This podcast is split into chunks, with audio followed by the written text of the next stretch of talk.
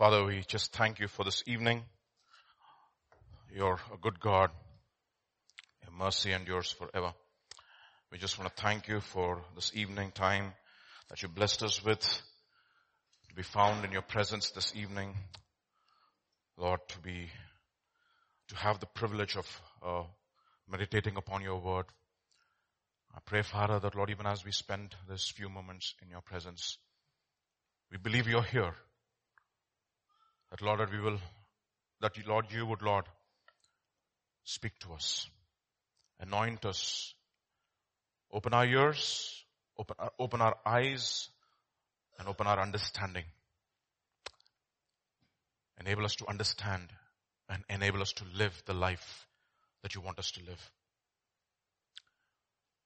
Father, that you would, Lord, speak to us, O Lord. So many of us have come directly from work. I pray, Lord Jesus, that you would touch anybody who's tired in their mind or even in their bodies, Lord. Quicken us this evening. And Lord, that Lord, you, you speak to us. Forgive us our sins and cleanse us and wash us by the water of your word. In Jesus' name we pray. Amen. I heard a story of a very interesting story, but before I go to the story, a few few months back, um, I applied for the Aadhaar card for my children. Uh, Abigail and Emmanuel are there. So, because uh, if you need to go for apply, I mean, if you travel anywhere, you need to carry the uh, carry the identity card of all the people who are along with you. So, I applied for the Aadhaar card, and uh, after, uh, but the problem was my address proof was uh, my previous home, the, which where I used to live in, in Tolichoki.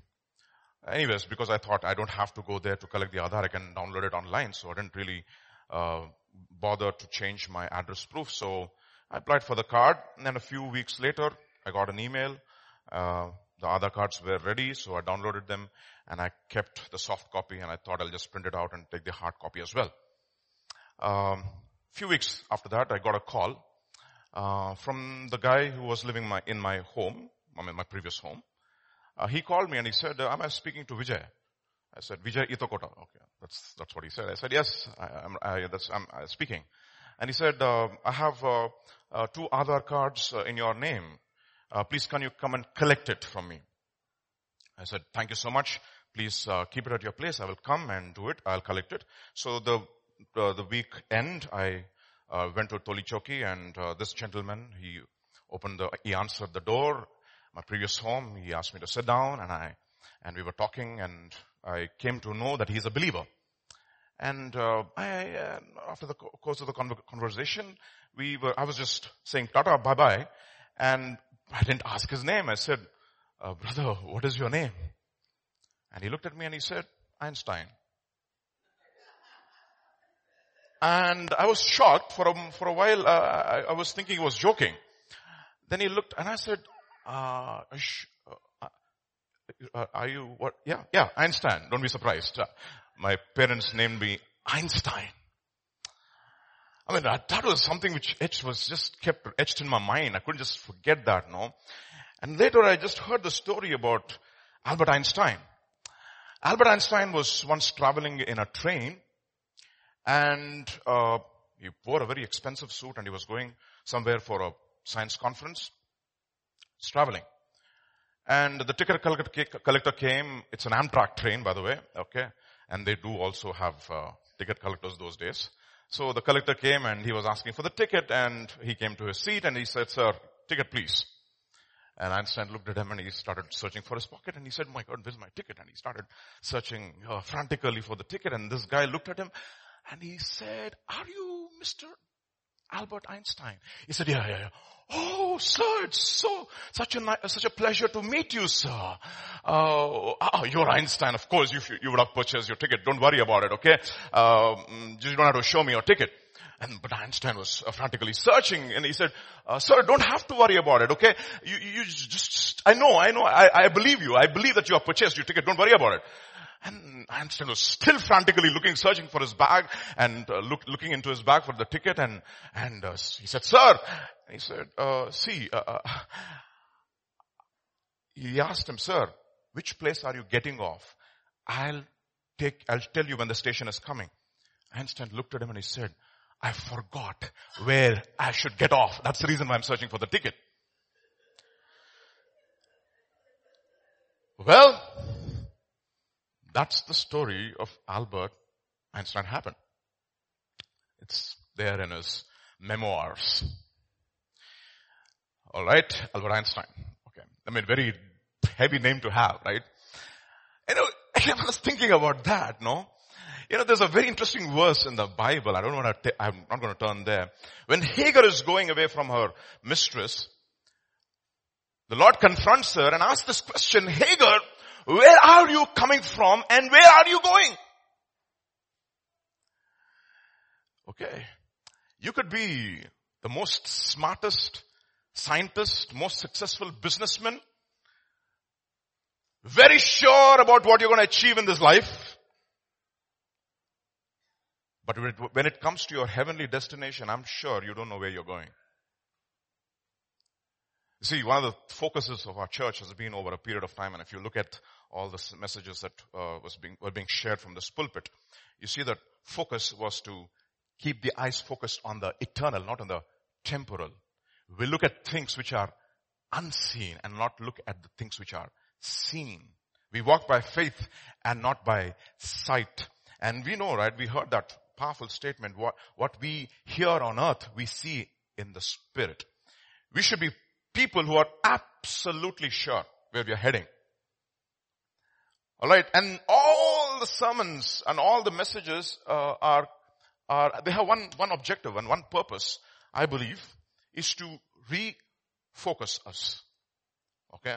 To get our minds off our, of our own shortcomings and our circumstances and our difficulties that we are going through, whatever those circumstances may be.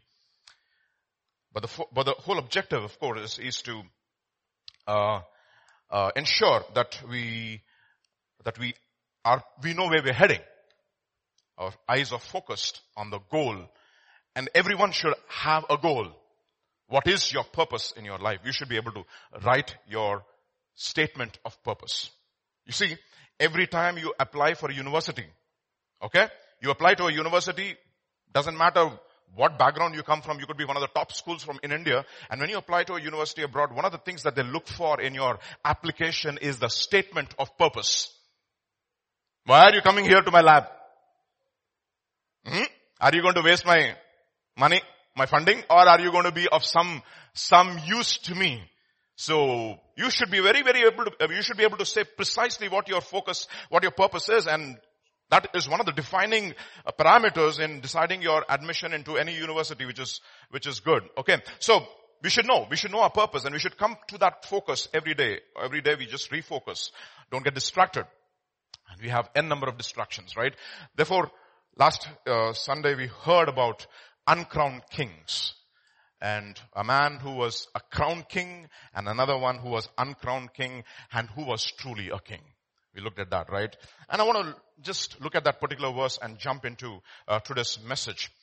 Um, let's look at uh, uh, 1 Samuel chapter 24 and verse 20 onwards. and now this is Saul after uh, the, uh, confronts him. And now, and now I, I know indeed that you, sh- you, sh- you shall surely be king and that the kingdom of Israel shall be established in your hand. Therefore swear now to me by the Lord that you will not cut off my descendants after me and that you will not destroy my name from my father's house. So David swore, to Saul, Saul, and Saul went home, but David and his men went up to the stronghold. Remember, this is the story of uh, Saul uh, trying to. Uh, he was pursuing pursuing David, and he wanted to kill him. But David cuts off the edge of his robe. He's smitten in his conscience, and he confronts Saul, appeals to his reason and his and his conscience. Gets this response from Saul. Saul goes back home, and David goes to his stronghold. And again, in chapter 26, you see that Saul does not relent in his pursuit. He still continues to pursue David. That's remarkable. Okay, with all the confession that he made, all the things, you know, some people weep, but they can't change. Okay, so, so but between chapter 24 and chapter 26, uh, what do we have in the middle? Yeah, 24, 26, guess the middle. 25. Okay, good. So let's look at chapter 25.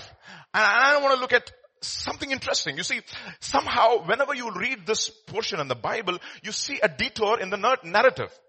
And whenever you see a detour in the narrative, you always have to become sensitive to what the Holy Spirit is speaking to us. And I want to look at some characters in the Bible. I'm going to read through this chapter and keep in mind all the sermons that we have heard and let us look at this particular chapter in the light of what we've been studying in our church. So first Samuel chapter 25, um, it's very di- difficult to give a title to the sermon, but I gave this a title anyway. I call it the king, the queen, the fool. The king, the queen, the fool. That's the title of today's sermon. The king, the queen, and the fool. Let's look at 1 Samuel chapter 25 and verses 1 onwards. Then Samuel died. And the Israelites gathered together and lamented for him and buried him at his home in Ramah. And David arose and went down to the wilderness of Paran. Samuel died. David made a decision to move somewhere. Saul also made a decision to move somewhere. This is after Samuel died. This is 1 Samuel chapter 28. Now Samuel was dead and all Israel mourned for him and buried him in his own town of Ramah. Saul had expelled the mediums and the spirits from the land. The Philistines assembled and came and set up camp at uh, Shunem while Saul gathered all Israel and set up camp at Gilboa. When Saul saw the Philistine army, he was afraid. Terror filled his heart. He inquired of the Lord, but the Lord did not answer him by dreams or Urim or prophets. Saul then said to his attendants, find me a woman who is a medium so I may go, so I may go and inquire of her. What has happened to Saul? Just before I go there, I just want to look at this interesting episode. Samuel is dead.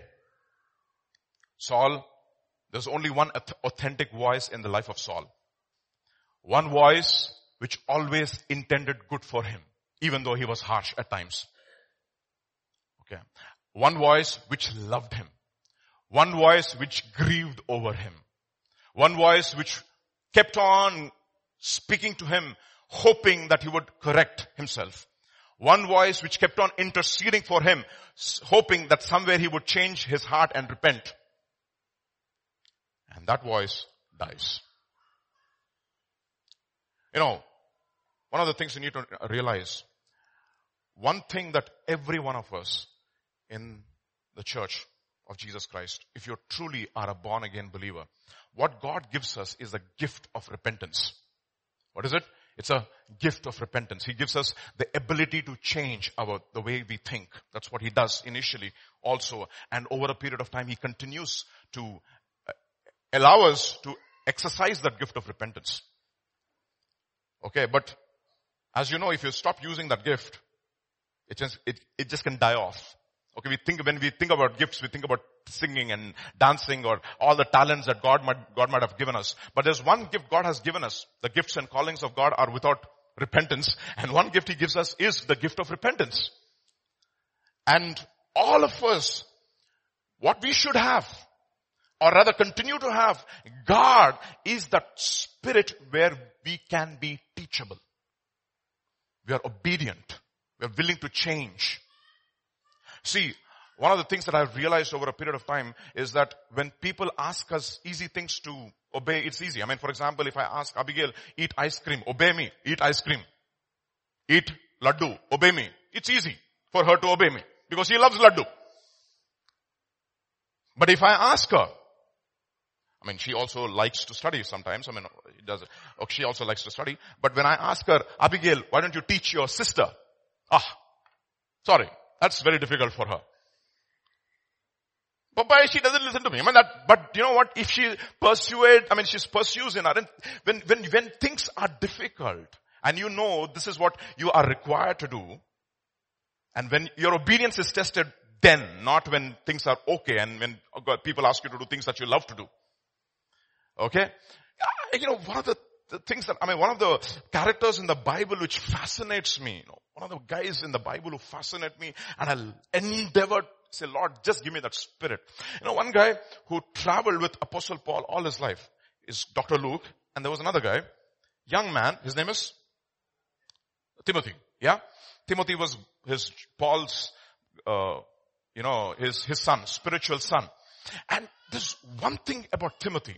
I, I, you always wonder, why was Timothy such a successful man? I mean, he had a lot of weaknesses. He was a timid guy. Okay, he could easily slacken off. He He could easily get discouraged. He had a lot of stomach problem. He was not very healthy. He was a weak guy. Okay. But you know what? He finished his course. Church history says that he ended up as a martyr. And I, and I, and I wonder why, why this about Timothy? What is that quintessential characteristic in Timothy that, uh, that, you know, that enabled him to finish his course in his life? This one very interesting episode. I mean, this is the beginning, you know, this is the beginning of Timothy, the episode of Timothy in the Bible. It's found in Acts chapter 16. Acts chapter 16, where Timothy is introduced to us. Acts chapter 16 verse 1. Paul came to Derbe and then, he, then to Lystra, where a disciple named Timothy lived, lived, whose mother was Jewish and a believer, but whose father was a Greek. Uh, the believers at Lystra and Iconium spoke well of him, but Paul wanted to take him along with him in his journey, so Paul recognized, you know, potential in him, spiritual potential. So he circumcised him because of the Jews who lived in that area. Now this is just one verse, one line, okay? This guy is not a 80, eight day old guy. You know, when the, according to the Jewish law, circumcision has to take place on the eighth day. So, you know, for a baby, the pain is there, but it will easily recover. It doesn't really throw a tantrum. But when you grow up, you know, remember, uh, Levi and Simeon, they circumcised the guys in Shechem and for three days those fellows were gone. Slaughtered them. Remember the Israelites were getting into the promised land? For three days they had to recover. Now I used to wonder, Timothy, you need to be, you need to get circumcised. Paul, kya baat hai? Too much. But I know this guy, he just surrendered. He just surrendered into the hands of this this man and just obeyed him. I mean, I, I believe that's, that's, that defined his life. You know, you need to have that teachable spirit. I just want to encourage all of us, no? Even as we come to the end of this year, ask yourself, Lord, if you were to ask me to do difficult things, would I do it with joy? Would I complain? Would I throw a tantrum? Okay, so obedience that, that spirit to change, that heart to change, just guard it with all of your heart, for out of it are the issues of life. And Paul and, and Saul, Saul never had that ability. He never changed. And he couldn't change after a while. Alright. So let's go back to 1 Samuel chapter 25 and look, let's look at the episode that we want to look at today. 1 Samuel chapter 25 and verse 2. Now there was a man in Maon whose business was in Carmel. And the man was very rich. He had 3,000 sheep a thousand goats, and he was shearing his sheep in Carmel. Now, by the way, whenever you see rich people, automatically we will have a prejudice and say rich people are bad people. No. Okay. Rich, rich, God doesn't, is not against rich people per se. He doesn't say money is the root of all evil. He says love of money is the root of all evil. Okay. You know, you, I mean, you, you, you a lot of people, uh, students over here, you might be thinking, I'm not very rich. Thank God. No, you could be rich in something else. See, whenever God gives us something, He does not give us things for us to keep for ourselves. Okay. Remember, John the Baptist, when he was preaching, all the crowds come and they ask him, what shall we do? You know what he says? He who has two tunics, share. He share with those people who don't have food. Be content with your wages. He says, you know what? Everybody has got something that God has given and whenever God has given you something, it's not for your own enjoyment, it is to share with others. That is the reason that Paul will say it is more blessed to give than to receive. You see, there was a rich man and there was Lazarus. Rich man did not go to heaven, or rather did not go to hell because he was rich. He went to hell because he was, he did not have concern for the poor. He ate sumptuously from the table, but he closed his eye towards the need of other people right next to his home. That is the reason why it says in Ezekiel, it says, this is the iniquity of your sister Sodom. Pride, fullness of bread, and it did not strengthen the hand of the needy. You see, that is the sin. So being rich, being intelligent, if you're smart, it's very good. Brilliant brains God has given you. It is not just for yourself. It is for others. Okay. If, if for example, if I was, if I was not a, a, a pastor, I would definitely love to teach. Okay. And, and I'll tell you honestly, I don't do teaching because it gives me money. That is one thing that God has given me. The ability to teach math. You will understand. Okay. I love to do it. And if God has given you some gifts, it is just not for your own enjoyment. It is so that you will share with others. So everyone is just not, is, is rich. Okay. Everybody has a gift. Alright. Silver and gold have I none, but such as I have, what I do, I don't keep it to myself. I give to you in the name of Jesus. Rise up and walk. You see, that is, that is the reason why gospel says God so loved the world that he gave. You see? So rich, is richness always has a purpose. Blessing has a purpose. And don't forget that. Alright. So let's move on. So he had 3,000 sheep and 1,000 goats. And he was shearing his sheep in the, in Carmel. The name of the, the name of the man was Nabal. And the name of his wife was Abigail. And she was a woman of good understanding and beautiful appearance. Notice, not beauty first, good understanding. Just not understanding, good understanding. Good wisdom. Just not wisdom, but good wisdom. Alright. And beautiful appearance. That means she had brains and beauty. Alright. But the man was harsh. Actually, other translations will use stiff-necked, hard-hearted, and evil in his doings, he was of the house of Caleb. Notice that. So I just want to look at Nabal. Okay. What does Nabal mean? Fool.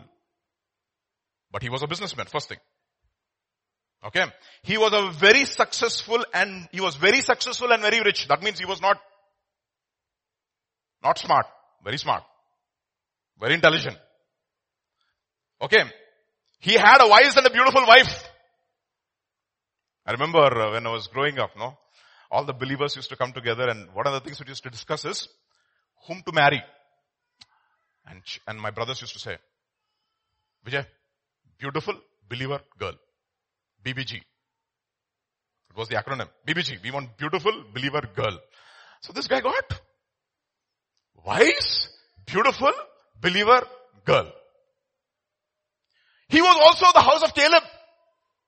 I mean, to be out the house of Caleb mean you had a very good spiritual lineage, so to speak. Ancestry. You uh, can boast, you can boast, I am the son of Abraham, son of Caleb. Scripture says, he was stiff-necked. He was evil in his doings. And his name is Nabal. Fool. So many things good He was stiff-necked and harsh. And his name is Nabal. No, the scripture doesn't say, first there was a man called Nabal. No. There was a man, very rich, successful, beautiful wife, named Nabal. That's very interesting. And I found this principle in the Bible over and over again. You know, when God uh, speaks to somebody, wants to correct them, you know what he does? He doesn't always tell the truth directly. First, he doesn't say, this is what you are. No. You know what he says? He first gives us the positive. You know, so one man of God said something very interesting. He said, if for every positive thing I tell you, I also tell you something negative about you, I'm going to ultimately crush you. Okay, because we all know that we are inherently bad. So if for every right thing, nice thing that I tell, I also say that some equal and bad thing, I will ultimately crush you. But you know what? For every bad thing I tell you, if I tell you at least five good things, then you'll take it. Remember sometime back pastor was talking about truth we cannot handle. So what does God do? He handles, He gives us a truth with some mercy. He gives us the truth with some grace so that we'll be able to handle truth. Because we are very, it's difficult for us to accept the truth about ourselves. Very, very difficult. That is the reason he tells the efficient, Ephesian church, you are this, you are this, you are this, you are this, you are this, you are this. Almost seven good things. But I have something against you. Amen. This is, this principle is there throughout the Bible. So he says, man, you're rich, you're successful, you're a great businessman, you got a beautiful wife, you're from the, from the, from the tribe of Caleb, but you're a fool.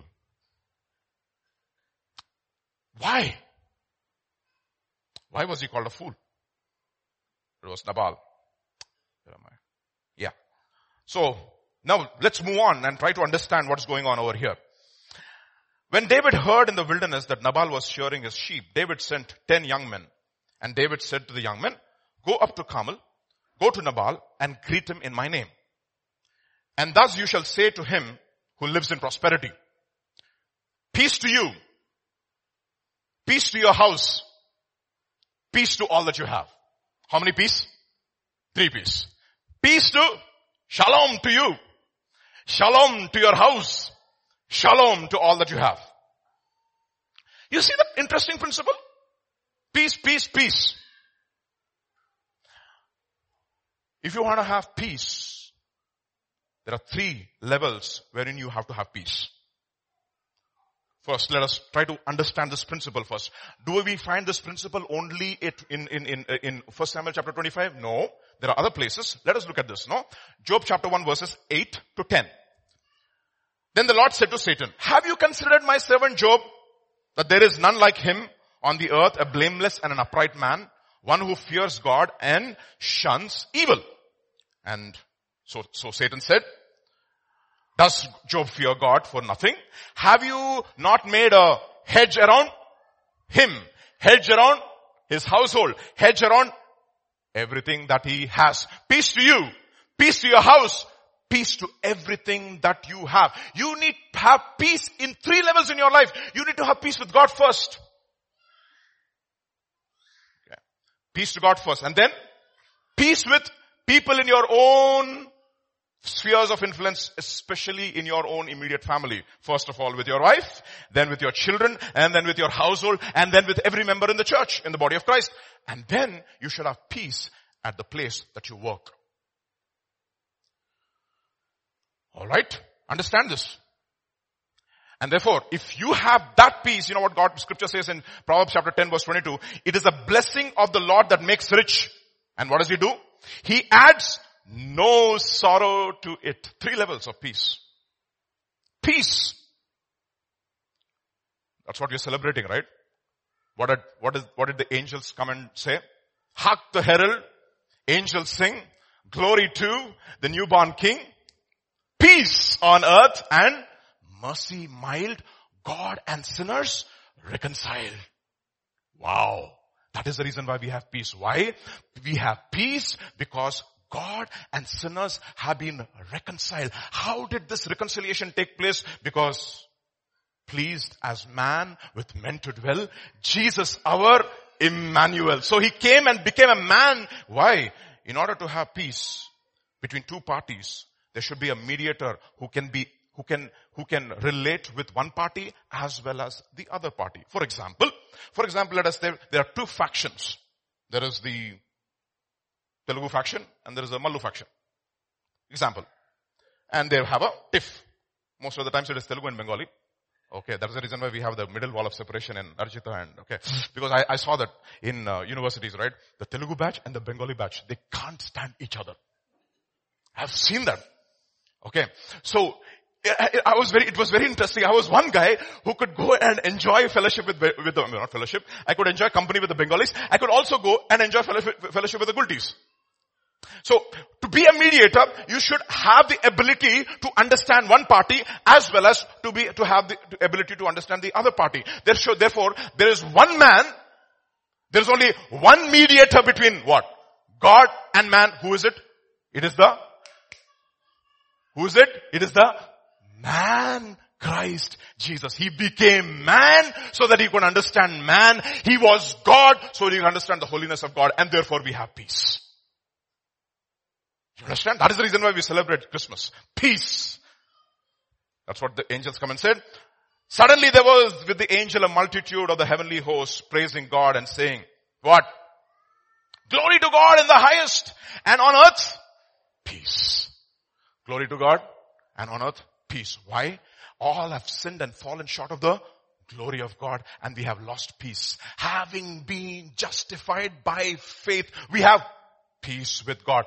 How? Through our Lord Jesus Christ. You see, there was one man who came, he lived like a man and he died like a man. He experienced every temptation and he never sinned every situation that you could possibly experience in your life. Everything. He experienced the power of sin and he overcame it. And then you know what he said? Lord, have mercy upon them. He could represent man and he could also, he could represent man to God and he could also represent God to man. A perfect mediator. Alright. Peace on earth. So, are you having peace in your life? And that's exactly what David says. Peace to you first, brother. Peace to you. Peace to your household. Peace to everything that you have. Ask yourself this question. Are we people of peace? Everywhere? In the places that we live? It could be a small home. It could be a school. It could be GSS. It could be LHL. Are we people who are constantly fighting or are we people of peace? Peace. Hebrews chapter 12 verse 14. Pursue peace with all people and what? Holiness with God. Romans 12, 18. If it is possible, as far as it depends not on the other party, but on you, on you. Live at peace with everyone. See, righteousness, peace and joy in the Holy Ghost. What is righteousness? A right standing with God, peace with God. Peace with man and then you will experience a joy. Joy of the Holy Spirit. Psalm 34, 14. Turn away from evil and do good. Seek peace and Pursue it. And let me tell you, peace is a spirit. It is a person. It's a Holy Spirit. The Spirit of peace. Luke's Gospel chapter 10, look at what it says. Carry neither bag, nor knapsack, nor sandals, and greet no one along the road. This is after Jesus commissions 70 of his disciples to go and preach the gospel, two by two. But whatever house you enter, first say what? Peace to the house. And if the son of peace is there, your peace will rest on it. If not, it will return to you. Can you imagine? You can sense it. It's something which is tangible in the spiritual realm. Are we people of peace? Are we constantly fighting with, with others? Peace? And verse 7 onwards, and remain in the same house, eating and drinking such things as they have, for the laborer is worthy of his wages. Do not go from, from house to house, whatever city you enter and, and they receive you, eat such things as they are set before you, and heal the sick, and say to them, the kingdom of heaven has come near you. Because, and it's another, another verse which, which says, the, the, the laborer is worthy of his wages. So peace. Let's move on. Look at, look at the response of Nabal. I, I, I mean, this is uh, David appealing to, to Nabal. Now, I have heard that you have, you have, that you have shearers. Your shepherds were with us and we did not hurt them, nor was there anything missing from them all the while they were in Carmel. Ask your young men and they will tell you. Therefore, let my young people find favor in your eyes, for we have come on a feast day. Please give whatever comes to your hand to your servants and to your, and to your son David. You know, long time back I watched a movie Okay, it was very interesting movie. You know, this guy wants to appeal to this police officer. Police officer is actually a constable. So he wants some favor from the constable. And he comes to the constable and he says, sir, please do this favor for me. And you know, he gives him a, okay, bribe.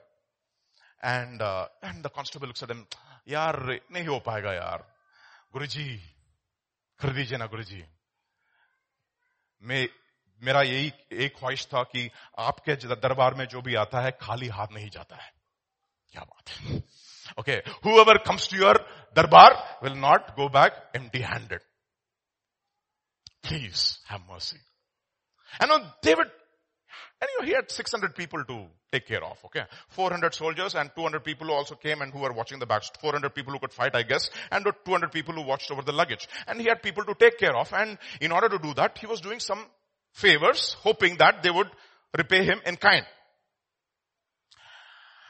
So, this is what he appeals. Is this appeal wrong? What is the significance in the, in the, in the, in the new covenant? What is the spiritual significance of this? First Corinthians chapter 9 verse 11. It is a 9 11 11, 9 11 for many believers. 911. Okay, you can, you'll never forget this verse. Look at what it says. This is a principle. If we have sown spiritual things among you, Read that. Is it too much if we reap material things from you? See that? You understand? Okay? You understand this principle? If we have sown spiritual things among you, is it wrong for us to reap material things from you? I'll tell you, one of the missionaries who really impacted my life when I was growing up. We were there in Kanpur those days, we went on a mission trip. On this mission trip was a very remote place, outskirts of Kanpur, a place called Ghatampur, RSS stronghold. And very sh- strong opposition, and there were two missionaries, a wife and husband, from uh, Tamil Nadu, a part of Friends Missionary Prayer Band. How many of you know this FMPB? You've heard of that FMPB? Yes. They were part of that and they were serving in that place. In, in the midst of tremendous opposition, they stood firm and they built a church. And we went to that place. For the first time, there was a revival meeting. Lots of people got saved. There was a lot of deliverance that was happening. You know, and you know, when that person looked at me and he said, Brother Vijay, I see joy in your heart. And I'm, I'm sure one day you will serve the Lord. He looked at me. I mean, I was shocked. I was 20, 21, 22 years old. Those 21, I guess. Yeah. 21. And he looked at me and said, Brother Vijay, I see joy in your heart and one day you will serve the Lord. And I looked at his zeal. I was so touched. I was really, really touched because in, in the midst of tremendous, tremendous, tremendous opposition, they served the Lord, no? And recently, um, my, my landlord, he came to me and he said, Vijay, uh, I have a few people coming, uh, for carols. Can they come to your house for carols? And I'm, first thing I said, carols old, all sleepy Christians trying to wake up other sleepy Christians and preaching the gospel to them. I was thinking about that. I said, what is this? Uh, why is my landlord asking me? And I said, okay. And then he said, you know what, Vijay, they are part of the FMPB and they're doing a fundraising for their missionaries in North India. I looked at them and said, of course. Come on. Come on. I was so touched. You see, this is the principle. They sowed into my life. And is it wrong for them to reap spiritual things, I mean, material things from you? Think about that. You know, some of you, sure, sure, will become really, really rich. But ensure one thing. Use all the riches for the glory of God. You know, I think Francis Chan made the statement, we need two people to spread the gospel. We need the evangelist and we need the businessman to fund the evangelist. you see, all of them, all of us are not, are not called to be businessmen. But we have to have this principle in our life. And when I looked at that FMPB crowd, you know, and these are all people who don't know what FMPB is, who came to sing carols. And I told them my testimony. I said, you know what? This is what, when this, when I saw this FMPB missionary so many years back, I, I had tears in my eyes and I said, my home is always open to such people. And I'm, whatever I can give, I will give. And from that day onwards, my landlord's attitude toward me changed completely. You see? Everything will fall into place. You see? Understand this. Look at what it says in Galatians chapter 6. Let the one who is taught the word, look at this, let the one who is taught the word share all good things with the one who teaches.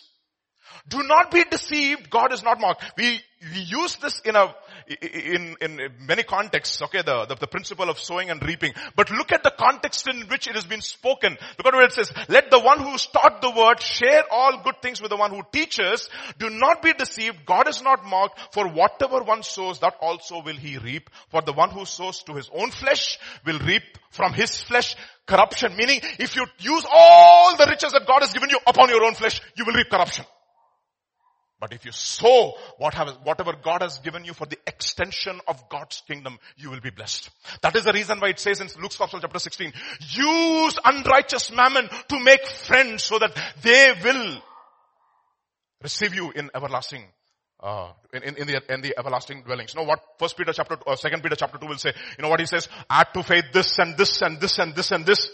You know what will happen? At the end he says, a rich entrance will be granted to you. What is that rich entrance? People will be, people will be there on the other side to receive you. Will you have people on the other side who will receive you? Will you have one soul saying, Vijay, thank you for that seed that you have sown into my life. That day when you gave this money for this missionary and you supported this, because of that so many people came to the Lord and all of those people will be standing in the line waiting for you and, and, and, and, and, and uh, uh, uh welcoming you into the everlasting dwellings. Do you have that attitude? See, this is so important because we are in a season where, you know, when Christmas is all about giving, forgiving, it's time for giving, time for giving. It is time for giving, time for giving, time for getting, time for, what, what, it's Christmas time, mistletoe and wine. I don't know, all the carols that we sing, but there is, this is truly a time of giving. And what is that? It is an attitude. It is more blessed to give than to receive. Look at what it says again, continue to, continues to say, and let us not grow weary of doing good. For in due season we will reap if we not give up. Meaning this has to be a consistent pattern in your life. To give should be a consistent pattern. You should, I mean, some people, they give once in lump sum. And after a few days, no money. But there is something you need to do. Consistent. Lord, I want to be a consistent, deliberate giver. Alright. So then as we have opportunity, let us do good to everyone and especially to those who are of the household of faith. You see that? Okay, this is what happened. This is exactly what uh, David was doing. He's appealing to Nabal. Nabal, I took care of you. I watched over you. Peace to you. It was because of me there was peace in your life, there was peace in your household, and there was peace in your business. Can I share? Look at Nabal. Then Nabal answered, who is David? Who is the son of Jesse? There are many servants nowadays who break away each other from his master. Shall I then take ah, my bread, my water, my wheat, oh, sorry, my meat that I have killed for my shearers? Nadi. You see the children? You were the, can you, can you give it to somebody? Nadi. Nadi. This is exactly what he said. Nadi. Nabal. Saying Nadi. And give it to them, to the, to the men whom I don't even know. Really? You know, one man of God was talking about this. He said, why was Judas not restored, whereas Peter was restored? I mean, there are several reasons. And he made a very interesting observation. He said, Jesus looks at Peter and he says, Simon, Simon, Satan has asked me permission to sift you as wheat. But I have, answer, prayed for you. Let me tell you something. All of us are here because somebody else invested into our lives, had prayed for us, interceded for us. Nobody in this world is self-made. I am a self-made man. No. None of you. First of all, your birth also is not self-made.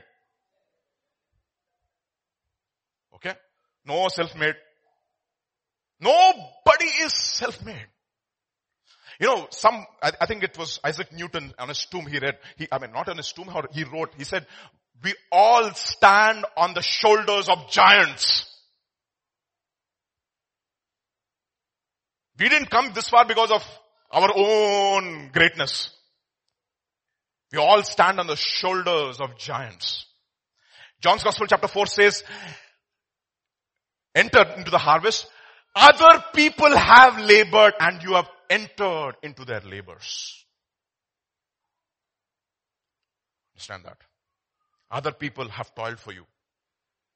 All of our children, even, even my own children, my parents used to tell me, my mother, well, when she used to, I can, I can use her example because that is what, that was my, my life. She used to tell me, Vijay said, you know something, Vijay? Your father is doing night shifts, blood and tears for your education. Okay. I'll never forget that. Raktam chamata. It's very, Raktam chamata. I mean, I mean, it's very, very graphic, no? I'm, I'm like, I'm a small kid. I'm like, Raktam chamata. I was like thinking, you know, uh, uh, only Jesus had Raktam and chamata, right? I'm, oh, see, think about chamata. That's true. None of us are here because of our own thing. We didn't become so smart and educated and intelligent because of our own. No, no, no, no. Somebody else invested into our lives. Somebody invested in my life. My parents, my spiritual mentors, so many people who took the pains to come to me. You know, Shibu, right? He knew me. He said, Vijay, Bible study in your room. I said, Baba. B310, hall 4. Bible study every Wednesday. It is continuing now. Here also. Every Wednesday. And he used to come and tell Vijay, I'll come and check your room, okay? Shibu. You see, some people have invested into our lives. So many people have invested into our lives. Don't ever, still, Lord, never let me have ingratitude, especially during the season. Let me remind myself that I'm here because some people have invested and they thought me valuable. I'm worthy. Invested. Don't live for yourself. Deuteronomy chapter 8 verses 17 to 18. Then you say in your heart, my power and the hand of my hand has gained me this wealth and you shall remember the Lord your God for it is He who has given you the power to get wealth. You know something? It says, Naruni ayu kshanabhangaramu. That is what it says in Psalm 103. A man's life is for a moment. You could have died just today. Today, you could have died.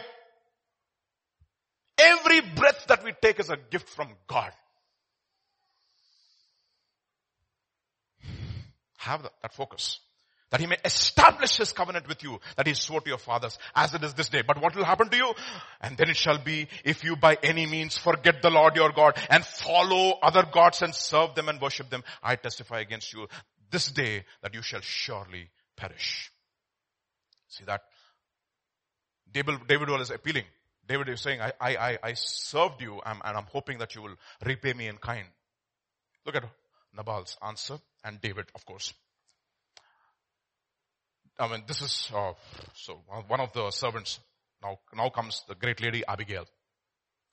But one of the young men told Abigail, Nabal's wife, saying, Behold, David sent messengers out of the wilderness to salute our master. And he railed on them. But the men were very good unto us, and we were not hurt, neither missed we anything, as long as we are conversant with them when we were in the field. They were, they were a wall unto us, both by night and day. All the while we were with them, keeping the sheep boy. I remember this fired up testimony from Richard Wurmbrand's book. Powerful. This, this, Richard Wurmbrand was in prison, right? For several years, he was in prison. And in prison, he memorized sermons in his mind and he wrote them as a book after he came out of prison. Okay? For 14 years he was in prison. Across the Atlantic there was this man who was convicted for theft. Scott in the act, theft and I think also almost murder because that was, murder was, uh, uh, because of something else. He was trying to grab it and he killed. it was not intentional. So he had almost like 14 years of rigorous imprisonment in, and some, sometime in solitary confinement. So in solitary confinement, this man in Canada, in solitary confinement, completely depressed, he wanted to die, and then he heard a voice which came and preached the gospel to him in the prison, in solitary confinement. Okay? He heard the word specifically. And then he got converted. And after a few years, because of good behavior, he was released from prison. And after he was released from prison, he went outside, went to a local church and he wanted to become a part of the church and he started ministering there and he started growing in the Lord. And one day he was walking on the road, uh, and even as he was walking on the road, there was a Christian bookshop and he went into the Christian bookshop and there was this, uh, uh, title of the book, Messages from Prison by Richard Wurmbrand. And he was, his I mean, he was, he was, I mean, he was attracted to it and he just took that from the shelf and he opened it and he started reading it. And one of the message in that book was precisely the message that God preached to him in the solitary confinement. I mean, across the Atlantic. Night and day. Now think about it. Now every morning we get, we get the worst case scenario. Every morning. Know, think about it, no? Do, are we a part of them? Have we a burden for them? Do we watch over them when we sleep? They are praying for us. When they sleep, are we praying for them? We are here because somebody, I'm telling you, this is reiteration. Let us not forget it. We are here. You know, this is something God was speaking to me over and over again through this week, no? I am here because somebody invested into my life. I don't want to name names, okay? That, that's, could become controversial, but invested into my lives. And they didn't have to. Now therefore know and consider what you will do for evil is determined against our master and against all his household. For he is such a son of Belial. Why is he a son of, such a son of Belial? No man can speak to him. No man. Let's move on. First Samuel chapter 20. So it was as she rode on the donkey that she went down under cover of the hill. This is Nabal. Uh, Abigail is now really, you know the story. I'm not going through the entire story. Abigail is now com- completely, uh, little uh, worried. So what does she do? She arranges some food, considerable amount of food, takes two donkeys and she's on her way to meet David and reason with him. And there were David and his men coming down toward her and she met them. Now David had said, no, David is, you know, livid with anger. Think about it, no? This man, just few days back, Saul was in the prison, Saul was in the cave. Okay. He had the opportunity to kill him. Somebody restrained, or nobody restrained him. Actually, they said, Champeshek. What he said, no, no, no, no, no, no, no. I should not touch Lord's anointed. But now, after a few months, frustration, lot of needs, and he lost it. Okay. He lost it. No, he had the sword and he said, ho gaya iska kaam. Okay? Now David had said, surely in vain I have protected all that this fellow and his, he has in the wilderness so that as nothing was missed of all that belongs to him and he has repaid me evil for good. And then go on. May God do so and more also to the enemies of David if I leave one male of all who belong to him by morning light. This, he was on warpath. Interesting verse. Proverbs chapter 23 verse 3. Look at it. Very, very interesting verse. Okay. Let us look at this verse together. A stone is heavy and the sand is weighty, but the provocation of a fool is heavier than both of them. Stone is heavy, sand is weighty, but a guy who's provoked by the fool, I mean, a provocation of a fool is weightier than both of them. This guy says, this fellow, this fellow, he's got it. No, he's livid with anger. No more restraint. He's gonna lower the boom now. Then comes madam. Then Abigail saw David. She hurried and got down from the donkey. Fell before David. Her face bowed down to the ground. Fell at his feet and said, on me alone, my Lord, be my guilt, be the guilt. Please let your servant speak in your ears and hear the words of your servant. You'll see the words maid servant and my Lord. My Lord appears 14 times. Your servant appears 6 times in the entire conversation. Let us look at the conversation and we'll glean some lessons from them. Let not my Lord regard this worthless fellow, Nabal. For as his name, so is he. Nabal is his name and folly is his, is with him. But I, your servant, did not see the young men of my Lord whom you sent. Now when then my Lord, as the Lord lives and as your soul lives, because the Lord has restrained you from blood guilt and from saving with your own hand. Now then, let your enemies and those who seek to do evil to my, to my Lord be as Nabal. And now let this present, other translations will use the word blessing. It was not a bribe, it was a blessing. Now let this present that your servant has brought to my Lord be given to the young men who follow my Lord. Please forgive the trespass of your servant. Who is that servant? Not Nabal, but him, but her. For the Lord will certainly make my Lord a sure house because my Lord is fighting the battles of the Lord. And evil shall not be found in you as long as you live. if men rise up to pursue you and to seek your life, the life of my Lord shall be bound in the bundle of the living in the care of the Lord your God. And the lives of your enemies he shall sling out as from the hollow of a sling. Reminding him of David and Goliath. Okay. And when the Lord has done to my Lord according to all the good that he has spoken concerning you and has appointed you king over Israel. Okay. King or prince over Israel. My Lord shall have no cause of grief or pangs of conscience for having shed blood without cause or for my Lord working salvation, uh, salvation himself. And when the Lord has dealt well with my Lord, then remember your servant. Wow. My Lord, servant, my Lord, your servant. I'm telling you, no, there is great wisdom in humility. Okay. What is it? Repeat after me. There is great wisdom in humility. When you humble yourself, the grace of God is over your life. Soft answer turns away wrath. This lady, she meant every word she said, okay? This is not just appealing to the ego or the male ego of David. No.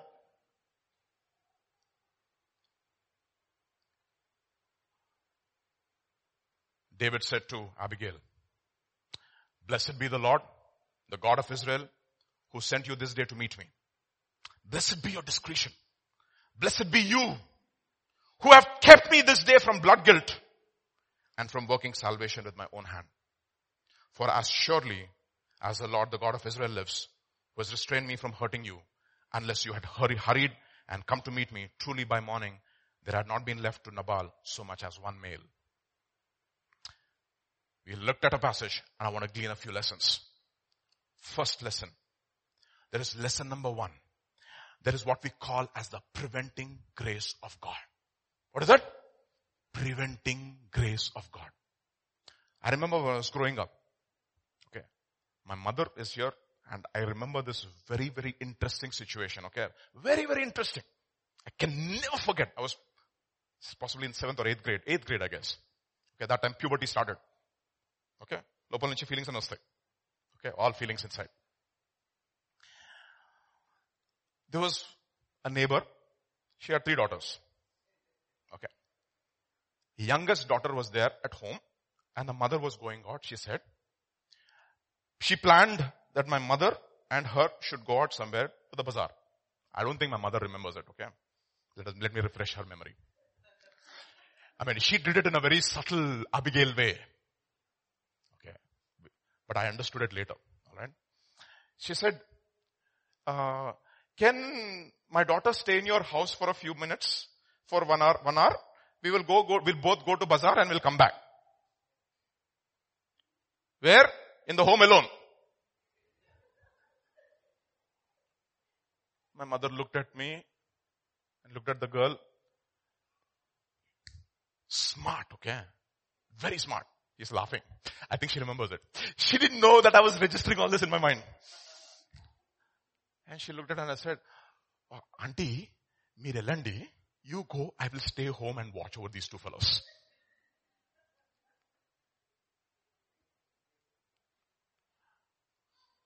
I'm telling you honestly, that was really, really very wise, no?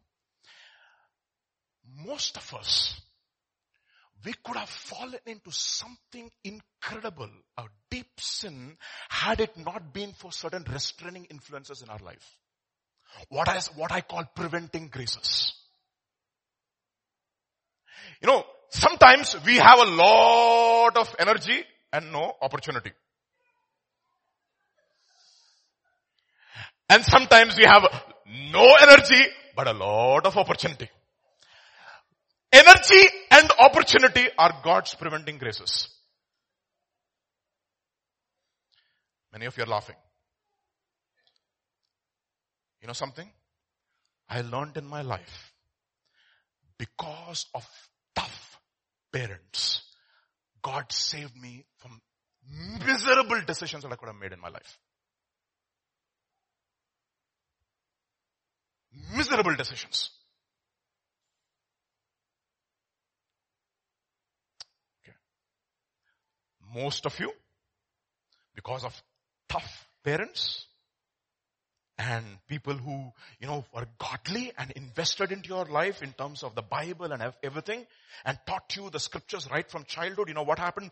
Because of all those restraining influences when you're a child, when you're a child, that's the reason why, you know what Proverbs says, train up the child in the ways of the Lord and he will not depart from it when he grows old. Restraining influences in our lives have prevented us from so many, so many calamities that we could have fallen into. Restraining. We are not here because we chose not to sin. First Peter chapter 4. To an inheritance incorruptible and undefiled that does not fade away. Reserved in heaven for you who are what? Kept by the power of God. You have been kept from sinning. God has restrained you. It was not because you didn't have the opportunity. When you had the opportunity, you didn't have the strength. When you had the strength, you didn't have the opportunity. Thank God for both these situations. And if you have tough parents, my God, thank God for them. Thank God for parents and mentors in your life who are tough with you, who deal with you, who know, who are wise like Abigail, who will come and appeal and say, you know, Lord, you can't do this, can't do this, Lord, can't do this. These are preventing graces. And that is the reason why we come to church, so that we'll be warned, so that God can prevent us from greater calamity. Preventing grace. Hurry, let me enjoy some no. Hurry, how would I know how drugs taste like if you have not tasted it? How would I repent of evil? Let me do evil so that good may abound. How would I know what is, what is, what drugs are? How, how can I relate with drug addicts later in my life? I'm still young. Why are my parents so tough with me? First Peter chapter 4. For you have spent enough time, Baba. In the past. How old are you? 11 years old? 10 years you have spent. Actually think about it, no? One man of God made a very interesting statement. Think about the number of productive years we have in life. Maximum number of productive, productive years. Huh? 25? The childhood waste, Baba. What did you? You didn't produce anything. They, they were investing in your life. Hmm, nothing productive was happening in terms of output. somebody said, parenthood is so now we don't know when to reap. Reaping we don't know, but we keep continue to sow. You see, we have only 30 years, possibly maybe from 30 to 70 or 40 years of productive life. 30, 40 years of productive life. After that, even government also will not give you a job.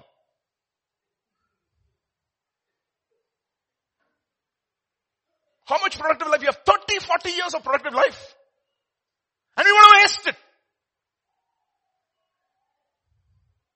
Living in debauchery, lust, drunkenness, orgies, carousing, and detestable idolatry. And the more you indulge in it, the greater it will be and difficult it will be to get rid of it later on in life. Understand. God's preventing graces. Abigail comes with a preventing grace. Second lesson. Fight God's battles. God will fight your battle. Don't forget your focus. Don't just let property issue, all this issue, just let it, just forget about it. A man came and Lord, ask my brother to distribute. I'm not a judge over here. And then he gives that parable. First Corinthians chapter 6. When one of you has a grievance against a brother, does he dare to go to law before the unrighteous instead of the saints? Or do you not know that the saints will judge the world? And if the world is to be judged by you, are you incompetent to try trivial cases? Do you not know that we are to judge angels? How much more than matters pertaining to this life? Don't fight, don't, we do not wrestle flesh and blood. Derek Prince said, many believers say, we do not wrestle period. No, no, no, no. We do not wrestle flesh and blood, but we wrestle principalities, powers. We fight God's battles. Third lesson. Don't do things you will regret the rest of your life. Now think about it, no? Every one of us will have that, no? అరే ఇది చేయకపోతేనే బాగుంటుండే జీవితంలో ఛా why did I do this how many of you don't have those? I mean, I have many times. Regret. Shucks, man, that thing I shouldn't have done. You know, there are certain things. God forgives all sin. But sin will have consequences and some sins will leave a mark in your soul which will never be erased. A permanent mark. Proverbs chapter 5. I have not obeyed the voice of my teachers nor inclined my ear to those who instructed me. I was on the verge of total ruin in the midst of the assembly and congregation. Total ruin. Then, listen to the voice of correction without prejudice. Don't say, who is this woman? She used to come and correct me. Let not your male ego. Now somebody said very interesting, no? The smallest particle in the world is the atom. Okay. Atom is a fundamental particle. Every, in that fundamental particle called atom, there is neutron, proton and electron. Electron is smaller than the rest of the atom. And if you take the electron and cut it into four parts, that smallest part is the male ego. That's your ego. Ego. A lot of us have ego. Are you? Woman, you are going to tell me? You are going to correct me? This is what we call teachable spirit. You see, you listen to the voice of correction and you will never, never have this, this, this curse of not hearing from God. You see that? Look at what it says in uh, the same chapter, uh, First Samuel chapter uh, 25. And David said to Abigail, Blessed be the Lord, the God of Israel, who sent you this day to meet me. Blessed be your discretion, and blessed be you, who have kept me this day from blood guilt and from working salvation with my own hand. Finally, you will reap what you sow. God is not mocked. Oh, I was listening to a very interesting song. And I just wanted to share this song with you. The lyrics of the song is beautiful.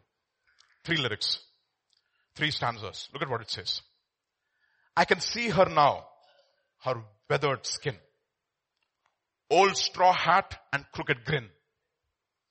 And she said, child, let's make this garden grow.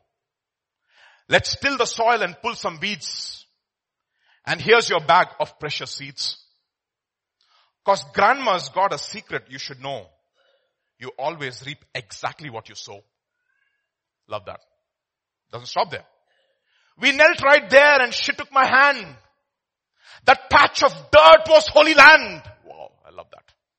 She was kneeling and teaching him. And she said, child, I learned this long ago. Oh, you can bless or curse. You can live or die. You choose the crop you want in life. I love that. You choose the crop you want in life. I'll tell you something. What we are reaping now is the crop we chose for ourselves.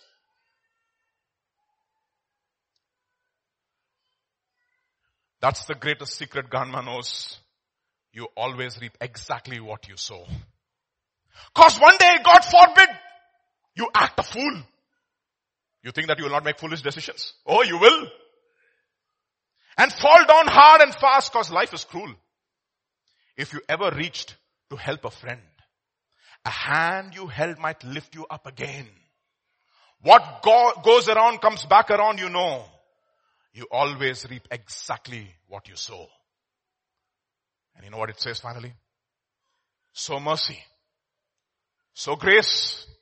so kindness. so faith. Words are like water sprinkled with love you will harvest all your heart's been dreaming of. So mercy. Love that. Love that. So what happens to Madam Abigail and Nabal and David?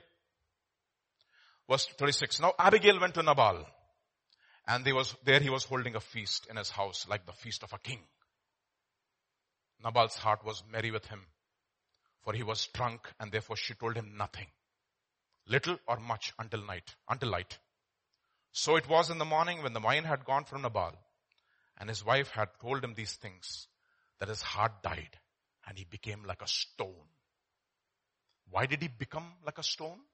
Because he was stony toward others. His heart became like a stone. He did not have the ability to change anymore.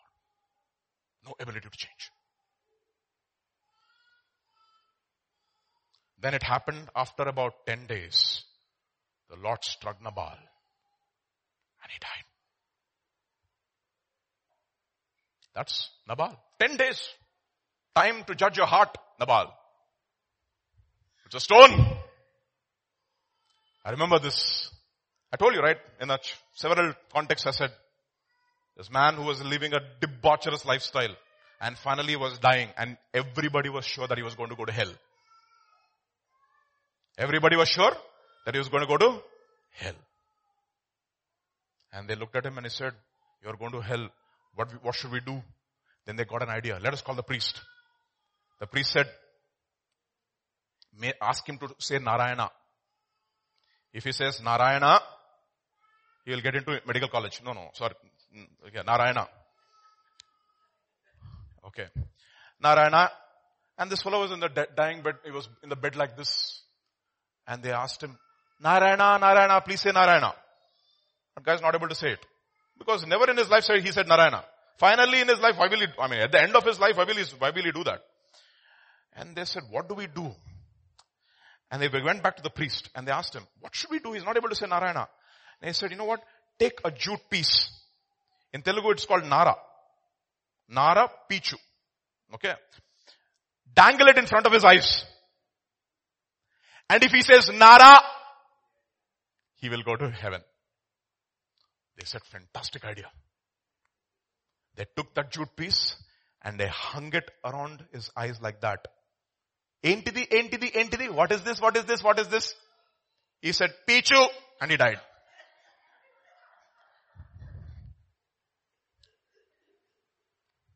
Died. This is it. You cannot change. If you have constantly sown hardness of heart, you harden, harden, harden, harden, harden, harden. One day, you will not even have the ability to change. God will give you 10 days and you will not change. Constantly keep on pointing fingers at others. He's the problem. She's the, she's the problem. She's the problem. She's the problem. I mean, amazing. You know what scripture says? I mean, in, in the Bible there are only two kinds of people, okay? We heard it in all these uh, messages. Only two kinds of people according to me. They are the faithful and the slothful. No middle. Faithful and the slothful. So scripture says in Proverbs chapter 6, go to the who?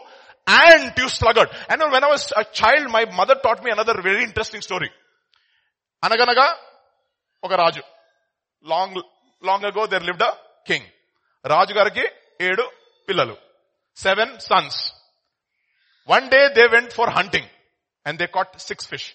They went hunting and caught fish. Okay, I don't know what that means. Finally, they went hunting, they caught fish. How many fish? Each caught one fish. Seven fish. They got it back and they allowed it to dry. One fish did not dry. So they went and asked the fish, fish, fish, why did you not dry? Oh, the haystack was in the middle. It stopped the sun, so I did not dry, dry.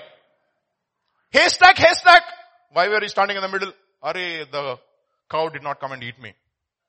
Cow, cow, why did you not eat? Because the, the paleru, the shepherd, he tied me and he did not release me.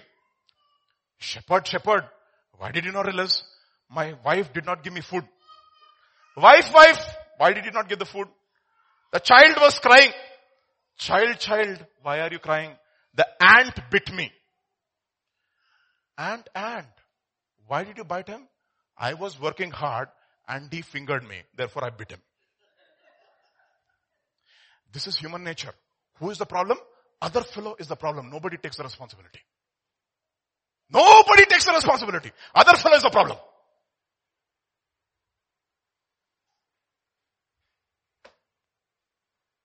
Thank God for parents who teach stories like that, no? Chandamama. oh Lord. You see that? We point fingers, right? And because we point fingers, we never change because we are never the problem. And one day we will not change at all. But on the other hand, so when David heard Nabal was dead, he said, blessed be the Lord. Okay, smart fellow, okay. Who has pleaded the cause of my reproach from the hand of Nabal and has kept his servant from evil. For the Lord has returned the wickedness of Nabal on his own head. And David sent and proposed to Abigail. Kya baat hai? To take her as wife. When the servants of David came home to, came to Abigail at Carmel, they spoke to her David had sent to you to ask you to become his wife. I love that. No, Abigail, David represents Jesus. Abigail represents the bride. And you have the heart of Abigail. I'm telling you honestly, one day you will become the bride of Christ. She took the responsibility. Let that iniquity be upon me. Upon me. Then she arose bowed her face on earth and said, here is your maidservant. I love this. A servant to wash the feet of the servants of my Lord. Hallelujah. That's the queen. And that's the king. They're the slothful. They are the faithful. What do you want to be? Faithful like Abigail and become the queen, the bride of Christ. So Abigail rose in haste, rode on a donkey, attended by five of her maidens, and she followed the messengers of David and became his wife. So let us end with a sad note. Sorry. David also took Ahinoam of Jezreel. And so both of them were his wives. Why did he do that, Baba? Abigail. What an Abigail. One Abigail is sufficient. David, don't mess up. But that's the story. That's how it ends. So we have a, a fool, we have a queen or the bride, and we have a king who was reminded that he was a king. He was reminded, you are a king. You are a king. You have the ability to extend mercy. Don't forget that. Was restrained from evil. And there was a queen who was truly the bride. And there was a fool. What are we? This evening. Shall we pray this evening? Thank you, Father, for this day, Lord. We just looked at this very simple chapter and we gleaned some very, very profound lessons for ourselves. Simple lessons, no deep truths, but all that we have learned over so many years in this church. I pray, Lord Father, that we will never forget that somebody has invested into our lives. We will not be foolish like Nabal, unthankful and ungrateful. Lord, we will exercise restraint like David and will be a servant like Abigail. Grant us grace to that end, even as we come to the end of this year, even as the year winds up and we enter into another year, O Lord Jesus, enable us to be faithful and not slothful. We thank you, Father, for this day. We praise you, we worship you. In Jesus' mighty name, Amen.